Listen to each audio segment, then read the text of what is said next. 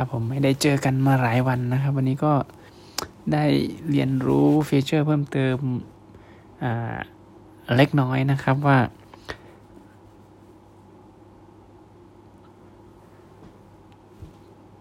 ผมก็ได้เรียนรู้ว่าไอตัวตอนนี้ลายนะครับลายเนี่ยมันพยายามทำเป็นลักษณะของการเปิดให้โฆษณาขาย ซึ่งก่อนหน้านี้ไลน์ก็เปิดให้โฆษณาขายได้เหมือนกันแต่ขั้นตอนมันค่อนข้างจะยุ่งยากไม่ได้รับความนิยมเนื่องจากต้องเปิดผ่านระบบ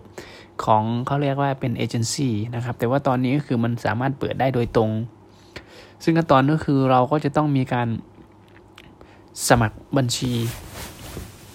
ไลน์ก่อนนะครับพอสมัครบัญชีไลน์เสร็จเราบัญชีไลน์ไปสมัครไลน์ Official Account แล้วก็สมัคร LINE Official Account เสร็จ เราก็ไปสมัครเรื่องของอ่าเขาเรียกว่าอะไรเปิดเปิดร้านอะ่ะเราเปิดร้านทีหลังหรือเปิดร้านก่อนก็ได้ แต่ว่าเราก็ไปสมัครในส่วนของ Line S Platform Line แพลตฟอร์มนี้ก็คือรู้สึกว่าตอนนี้ไม่แน่ใจว่ามันมีแอปไหมแต่ผมเข้าไม่ได้มันก็เลยเข้าผ่านอ่าตัวน้องในส่วนของเขาบอกว่าเป็นใช้เป็น Chrome ก็คือใช้เป็นอินเทอร์เน็ตนะแต่อินเทอร์เน็ตเขาแนะนำเป็น Chrome ก็ใช้ไปแล้วก็ไปสมัครไปกรอกข้อมูลนะครับ ก็น่าสนใจอยู่นะครับ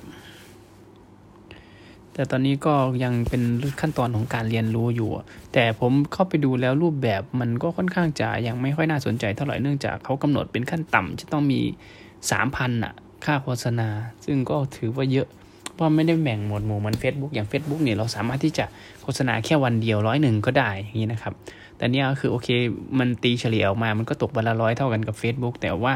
ประเด็นคือมันให้ลงสามพันซึ่งอ่ามันก็ไม่เหมาะสำหรับ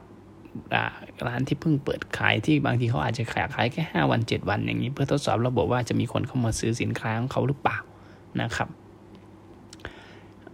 โอเคครับ แล้วก็อีกนึงผมได้เข้ามาดูของแอป Stock Radar เพื่อที่จะดูแพลตฟอร์มของการ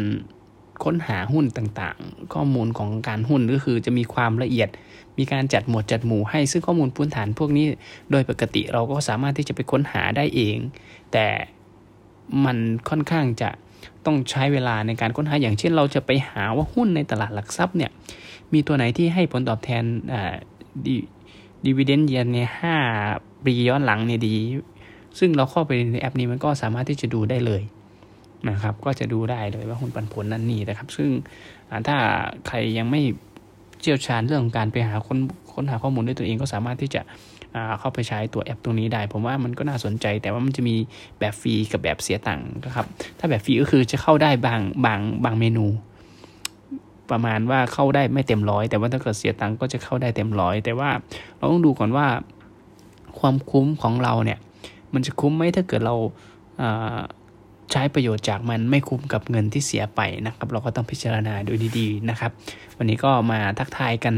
เล็กๆน้อยๆก่อนนอนนะครับ ผมก็สวัสดีครับทุกท่าน